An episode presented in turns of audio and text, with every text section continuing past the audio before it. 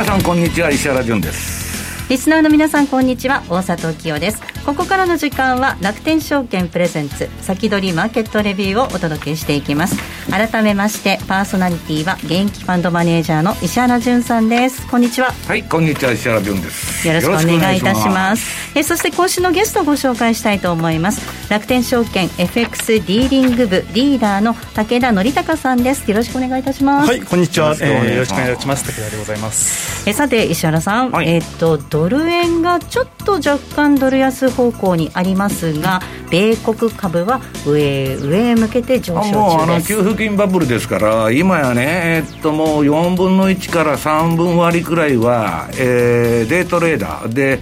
墓部を集めて、えー、ヘッジファンドにその玉を提供するっていうスタイルでね、えー、ロビンフットなんかも、まあ、もうすごい儲かってると。で、ロビンフットはなんだ、増資するんじゃない？ど、どっかが出資したんだっけ？えっとね、資金調達して、バリュエーションが確か119億ドルとかになったんですよね、今回のラウンドで。ね、まあもう1株以下で売買するみたいな、もう給付金の方が大きいんですよね、働いてるより。でこれもう実際に世の中ね今日まあちょっとお話しするんですけど MMT の方向に、えー、動いてきてると。で QE1 が緊急措置っつって今永久にやっとるようにこれもねもしかしたらコロナが終わらん何が終わらんっつったらもうやめられない政策になっちゃうんじゃないのと。ただし、まあ、今度のトランプとか民主党の出しとる予算見ててもねもう大盤振る舞いというかもう無限大に金ばらまけみたいなことをもうやっちゃってるんでそうするとねえー、っとまあこの番組でずっと言ってきてるようにドルがどこまで平成でいられるのかとい。う問題が今浮上してきてるんですね、はい、ただほど高いものがないということでございますね武田さん、この無限大にばらまくということで、やっぱりドル不安、ゆくゆくは高まってくると思うんですね、足元ではまあちょっと盛り返して、今、105円のミドルあたりまで戻してきてますね。はい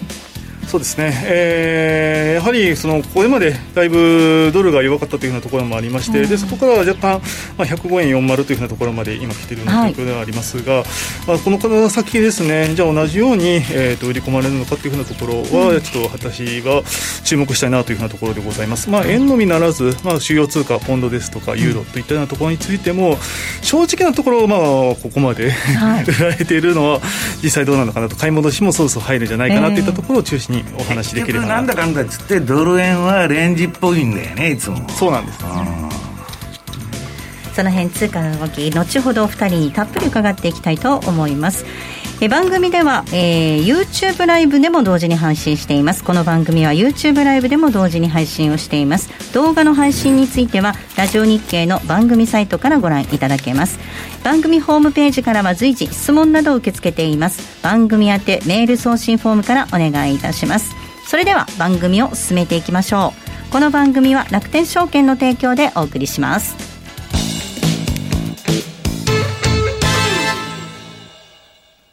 楽天証券なら、お持ちの楽天スーパーポイントで株が買えるのをご存知ですか？ポイントで株取引をすることの最大のメリットは、楽天スーパーポイントが株という資産になることです。ポイントでお買い物をしたり、旅行をしたりするのもいいですが、ポイントで株を購入して株という資産に変えてみませんか？株の値上がり益のほか、配当金や株主優待が期待できます。さらに、貸し株サービスを利用すれば、買った株を貸し出して貸株金利をもらうこともできるんですよ。早速、ポイントで株投資始めてみませんか？詳しくは楽天証券ポイント投資で検索。楽天証券の各取扱商品等に投資いただく際は、所定の手数料や諸経費等をご負担いただく場合があります。また、各取扱い商品等は価格の変動等によって損失が生じる恐れがあります。投資にかかる手数料等及びリスクについては、楽天証券ウェブサイトの投資にかかる手数料等及びリスクページや契約締結前交付書面等をよくお読みになり、内容について十分にご理解ください。金融商品取引業者、関東財務局長金賞第195号。楽天証券株式会社。石原淳の相場の肝。さあ、ここからは現役ファンドマネージャー石原淳さんにこれからの相場の肝についてお話を伺っていきたいと思います。はい、石原さん、暑いですからね。はい、いきなり私ですか、本当に。はい、えっとですね、もう山ほど材料ある。はい、山ほどあるんだけど、まあ、一応あの、相場の話からしとかないと怒られちゃうんで、あまり無駄な話ばかし大統領選の話なんかもね、ちょっと気になるもうね、大統領選からね、何から、まあ、バフェットの話からね、えーえー、バフェット今まで金なんか買うやつはアホや言うてね、言うとるんですよ。え銀行株ぶん投げて、いや、面白い世の中になってきたなと。本当ですよね、うん、バリックゴールド買ってるっていうね。いや、私、産金株なんか買うやつはアホや言うとるんですけどね。はい。もうそのようにゴールド買ったらいいじゃん。はい。うん、まあね、私の場合、あの、ジョージ・ソロスとか、あの、金とか嫌な思い出がありましてね、80年代に。当時ね、金価格って800ドルぐらいでもう、土天井みたいなそうだわーっとみんなが群がって、ジョージ・ソロスが、金買ってるから買えっつってブローカーからバンバン電話かかってくるんですよ。90年代ですよ。90年代の初め。で、これ一丁乗ったらかいと。言ったらね、ゴールドが800ドルから400ドルまであっという間に半値になりますし、ニューモントマイニングの株なんてもう大暴落しとるんですよ。なんじゃこらと。だからね、あの、私はね、それからね、情報で相場をするってことは一切ないんです。自分の相場感とか情報はいいんだけど、テクニカルが全てと。うん、売買においてはね。で、そのテクニカルなんですけど、はい、えー、っと、ユーロドルさんですね。これはまあ、あの、楽天 FX の、あの、あれ、あの、軍団のね、はい。長倉団長もですね、一押しだと。ユーロドルですね。長倉さん目つぶってユーロドルこうとけて、そんなこと言っとらんが、はい、私が言っとんですけどね。えーえっと、このユーロドルがちょっと休むのかなと。調整相場かって言って言ってたんですけど、これユーロドルの冷やし。これはまあ楽天のあの、えっと、MT4 ですね。楽天 MT4 に私の DVD のインディインディケーターをプロットしたやつ。で、チャートが赤いとこが、えー、買いトレンド相場、下のサイドバーが赤くなってると。で、黄色が売りトレンドなんですけど、まあ、売りなんかシグナル出てもすぐ終わっちゃうと。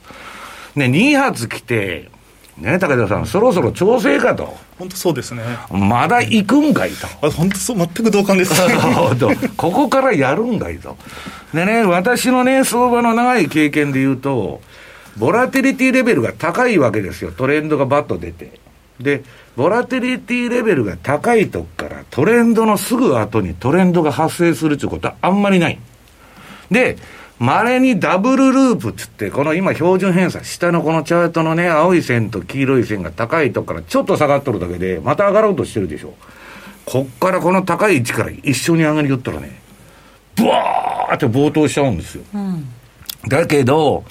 私の冷やしのね、シグナルにおいては今少なくとも買いトレンドは出てない。ただ相場は上がっちゃってる。で、どうしたもんかと。いうことで、えー、私のような暇な人間はですね、それで1時間足でやろうと。冷やし怖いから。で、1時間足でやっとるわけですね。で、その下の1時間足、あ、次のページ、えー、2ページ目の資料の1時間足を見てもらうと、これまあ断続的にだから買いが出てんですね、今、1時間では。で、まあ、しょうがないから買いのとこだけ乗ってね、まあ、えー、まあ、その収益をちょっと上げようと。いうことでやっとんですけど、むしろなんか、えっと、元気がいいのは、ポンドの方が元気が良くて、次にポンドドルですね、皆さん。私の大嫌いな通貨、ポンドドル。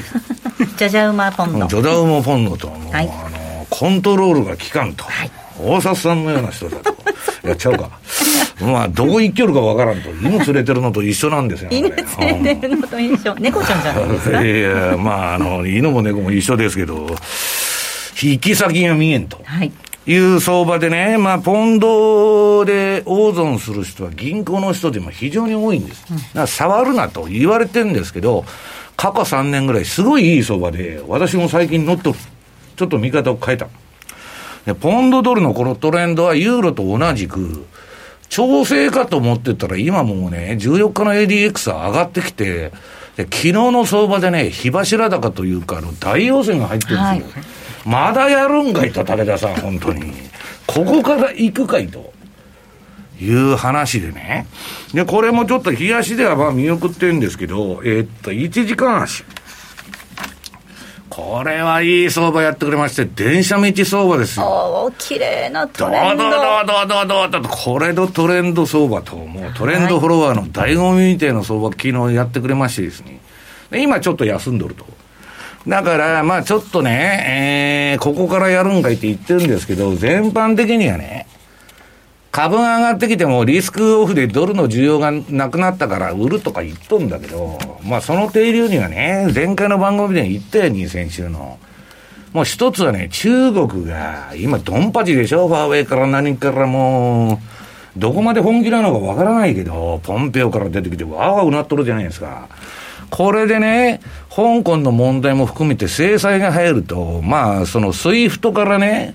除外されるんじゃないかと。まあ、あの、実際には決済できなくなっちゃうと。で、中国は自分とか2015年に作った CIPS という SWIFT に代わる送金システム持っとるんで、まあそっちでもう決済せえやつってやっとるんですけど、えー、ドルはね、ちょっとそっぽ向かれてる。世界の中央銀行からは。ちょっと距離を置かれてるんですね。で、そういう中で、まあヨーロッパ通貨が一番わかりやすい動きをしてると言います。で、えー、っと、割としょうもないのがですね、はい、ドル円。はい、そのドル円です。これはね、ポンドとかユーロに比べたらなんでこのチャートはと、いつでも同じ値段やないかいと言いながらですね、まあ、冷やしでこれやることないんですよ。で、まあ、全くランダムネスというか、売りトレンドが出てたと思ったら、バーンと戻して、行くんかと思ったらまた下げとると。遊ばれちゃうんですね。うんまあ、悪い女に騙されてるような、そのチャートなんですよ、これ、ポンドじゃなく、ドルの方なんですね、今はね。ドル円ね。はい。で、ドル円も、ところが、えー、タイムフレームを変えてみると、はい、今、この冷やしのチャートで下がっとるんで、じゃあ、私はドル円に関しては慎重でね、1時間もやらん。おこれ私ツイッターにツイートバンバンバンバンやってるんですけど、ドル円の5分足とか15分足とかね。お前が5分前しかいと言われとるんですけど、いやいや、実際にはね、15分とか30分で取引することが多い。はい、5分足なんて抜いたって値幅抜けねえから。15分、これ結構トレンドちゃんと出てますもんね。で、次は、15分足。はい。これね、15分ってね、この前の買いトレンドの方が実は良かった。ああ。もうめちゃくちゃ痺れるなとい。う絵面で、ちょっと今日ね、もう資料が重いんで、何ページあるんだ？二十何ページぐらいあるんで、はい、あの10名が超えてますんでねこれもう、はい、資料送るのも大変なんですよ。ありがとうございます、ね、要するにこれ15分足で売りトレンドの連発が出たと、うん、割と分かりやすいチャートなんですね、はい、こういうなんで遊んどると今とりあえず様子見て、うんはい、で私はこの相場のですね8月なんかまあ下がらんとこれはね大統領選挙年サイクルの過去の動き見るとね後半は割と上げっぱなしなんですよ、株。で、ただ、空中にいつでもちょっと崩れとると。それ注意した方がいいですよと。で次がですね、7ページ。はい、そろそろお時間なんですけれども。ああ、ちょっと待って、じゃあこれだけやっちゃおう。はい、えー、っとね、これ私のメルマガのチャートで今週大札さんがポンドを取り上げとる。はい、取り上げた。うん、あ真面目にあの、レポート書いてましてですね。なかなか面白いんですよ。いけましたね。私も読んでるというね。どういうことだと、本当。まあ、いうことでね。で、次は、まあ、あの、今言ったようなチャートの形状について、たまに、あの、気が向くとですね、えー、次のツイッターですね。はいうん、えー、8ページ。これに上げてますんで、まあ、こっちの方を、まあ、あのー、見ていただくとですね、はい、割と初動で乗れるかもわからないと。うんいうことですね。はい。はい、では、お話の続きは YouTube での延長配信で伺っていきたいと思います。はい、ここまでは石原淳の相場の木もお届けしました。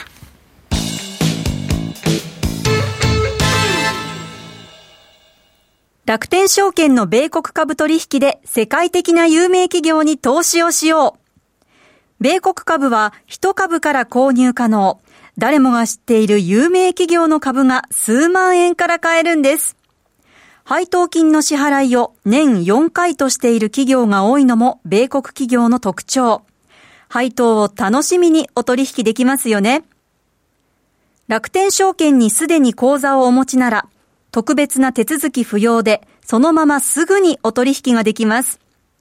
日本円を米ドルに換金する必要もなし。しかも手数料は約定代金の0.495%。最低手数料なんと0円。取引手数料の上限は税込み22米ドルと決まっているので高額取引も安心です。詳しくは楽天証券米国株で検索。楽天証券の各取扱商品等に投資いただく際は、所定の手数料や諸経費等をご負担いただく場合があります。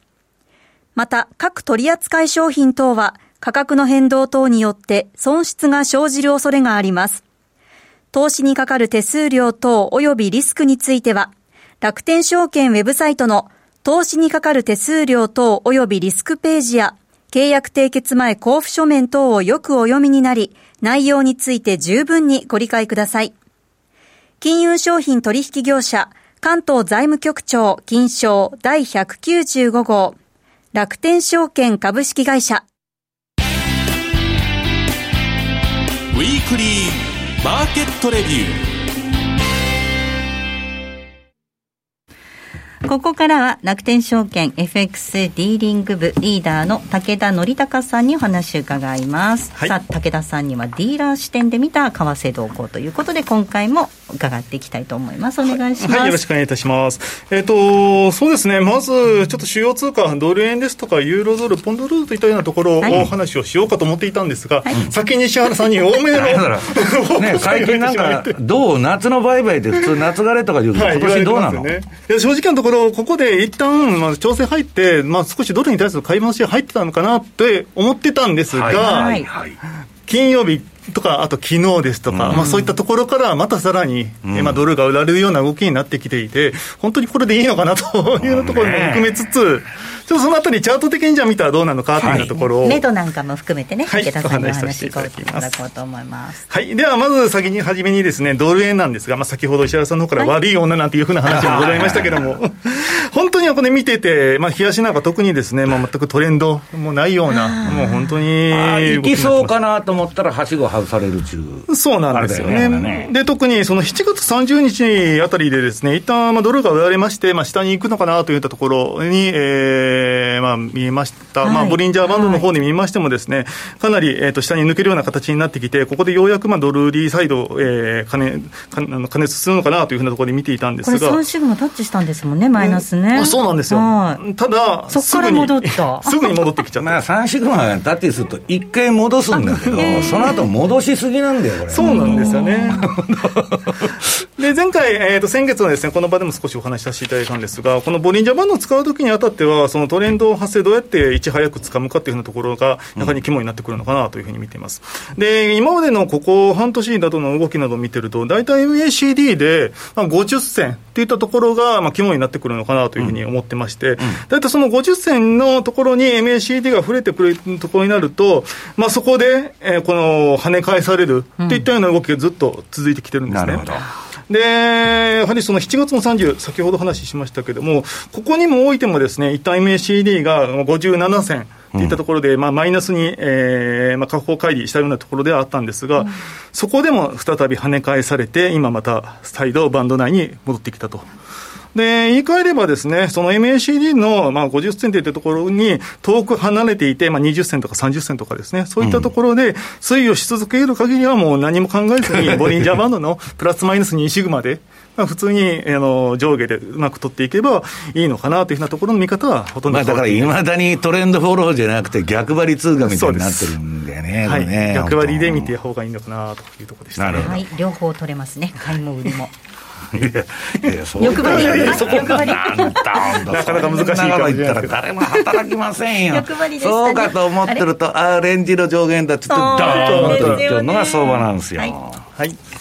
では続きまして、はい、えー、ユーロドルです。えっ、ー、と、こちら資料を作りましたのが、えー、これ先週の金曜日に作ったものなんですけれども、まあ、昨日ですね、えー、ユーロドル、さらにまあ高値を、えー、抜けてきて、うん、で1.1960付近までですね、今高くなってきているような状況だというところでございました。で、前回ですね、お話しした際にはですね、大体1.1160から1.1400のレンジで動くんじゃないかなというふうな話をしていたところだったんですが、なんとその直後にですね、上抜けしてしまいまして、で、まあ、ほぼほぼ、そこから目立った抵抗感もなく、今の1.1900レベルまで来ていると。はい、で、そうすると、じゃあ、ここからさらに、どっち方向に行くのかというところなんですが、ここ1週間の動き見てると、かなり今のレベルでもみ合ってはいたんですね。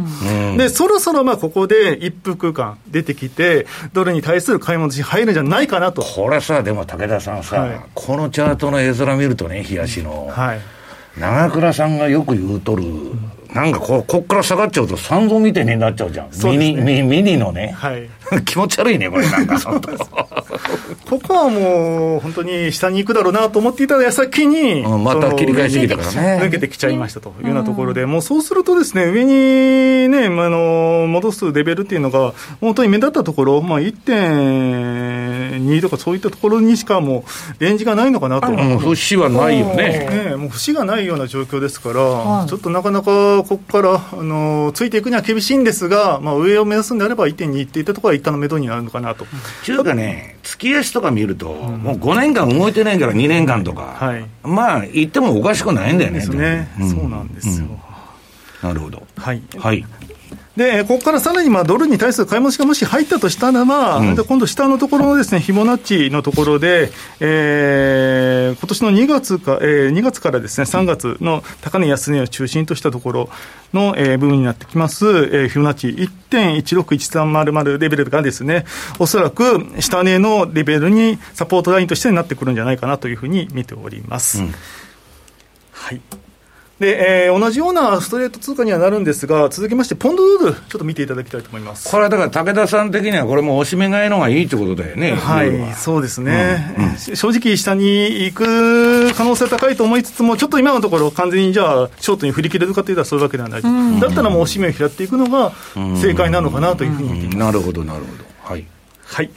で、えー、ポンドドル、はい、本当にこちらもですね、はい、非常に悩ましい ところでございまして、もう完全にですね、えー、3月頭のレベルとですね、完全に同じ水準まで今戻してしまっているような状況だと。うん。で、ここからなかなか、えー、崩れることもなく、で、昨日なんか高値1.3250付近まで、はい、まあ、上がっているというようなところでございまして、まあ、これもユーロと同じではあるんですが、まあ、上値の目処がもうほとんどないような状況。うんになってきちゃってなんかでもこれ、もんどるじゃん、チャートのその入った左側で。はい、ここは何、武田さん的には抜けちゃうと思ってるの？じゃはい、あのー、今はですね、やはり方向性としては、もう上に、今、いきそうなのかなというふうに思っています。正直なところ、ドル買い戻し入っても不思議ではないのですが、うん、ただ、かなりしっかりとしたサポート入ってきてるようなところ中長期のだからトレンドとしては、ドル安の方に向いとるんだけど、まあ、目先はちょっとややこしい展開、はい、そうなんですよね。そうなんです。なるほど。で、冷やしてみても正直なところ、全く目処がつかないような状況なので、ちょっとここは見方を変えてですね、もう少し長いスパンで、週足で見てみようというところで次のページです。なるほど。はいはい。で、こちらですと、えっ、ー、と、まだまだ、えー、高値、安値っていうふうな点で比較をした場合、2018年まで遡ることになるんですが、18年4月の高値と、まあ、20年3月の安値といったところで比較すると、ちょうど今、61.8%レベルのところには来ているんですね。で、今、もみ合いの方続いているような状況ではありますが、まださらしばらく、まあ、ここで1週間程度、えー、もう引き続きもみ合うようであれば、正直この61.8%といったところのリジスラインに押し返されて、再度、えー、ドル買いになる可能性も、まあ、はらんでいるのかなと。いうふうに見ております。そうした場合、じゃあ、この週足で見ると非常に分かりやすいんですが、ドル買いが再度、えー、優勢となった場合にはですね、えー、18年4月の高値、今年の3月の安値の50%に当たる、まあ、1.2890レベルといったところがですね、今度、下値のですね、目処になってくるんじゃないかというふうな見方をしております。うんまあ、あの武田さんにはチャート見て、えーと、教えていただいて見てるわけなんですけれども、まあ、ファンダメンタルズっていう点ではね、はい、ユーロだってポンドだって、まあ、別にドルに比べるというっていうぐらいのレベルの話しか、はい、正直言うとないですね。ないですね。いや、何がよくて買ってるんだと、はい、イギリスも経済めちゃくちゃじゃねえかと、いう話なんだけど、結局はね、FRB のポートフォリオの増え方と、はい、BOE のポートフォリオの増え方は、BOE が追いついてないんですよ。うん、あの無無無限大介入でね。はいいうことしかないと思うんですけど、あとはまあドル需要がね、危機が去ったとか言っとるんで、えー、っと、その、まあ、そういう緊急的なドル取らんだらんちゅうとこはないっつうんだけど、そんなことなくてね、うん、新興国、どこも大変ですよ、本当そうですね。うん。まあ、だから、えー、早い話がね、これ、長いタームで見ると、はい、まだこのコロナ危機だとか、まあ、景気になって、その相場がぐちゃぐちゃやっとるんですけどね、なんかそう簡単にはその終わりそうにないと、で、株はとりあえず、長楽観に行っちゃってんだけど、はい、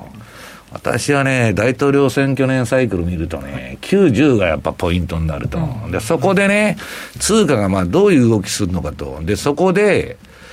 まあ、あの、方向性が出るかなと思って、冷やしでね、この夏はちょっと休んどこうと。うん、ね武田さん、思ってたわけよ。はいはい、そしたら、ここからやるんだよ。相場を今やってると。本当にね、相場っていうのはよくわからない。わからない、ね。はい。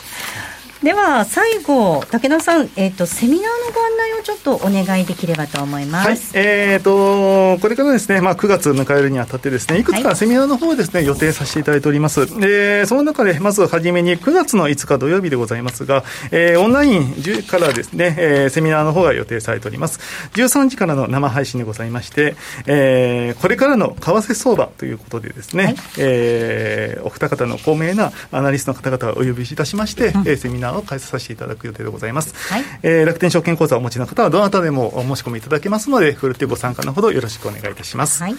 はい、でもう一つですね、えー、実は楽天証券の方ではですね、9月から、まあ、中旬予定ではありますけれども、バイナリーオプションを、えー、新たに、えー、取り扱う予定となっております。で、これに先立ちまして、えー、9月の9日水曜日18時からですね、えー、初めてのバイナリーオプション、オープンラインセミナーということでですね、えー、本日こちらにいらっしゃいます石原淳さんをお招きいたしまして、はい、まあ、セミナーの方を再開催させていただきます。しっかりやられて、あの、道夫さんから電話かかってきましたから、私もビビりながらやっとるんですよね。ビビりながらやってるんです。か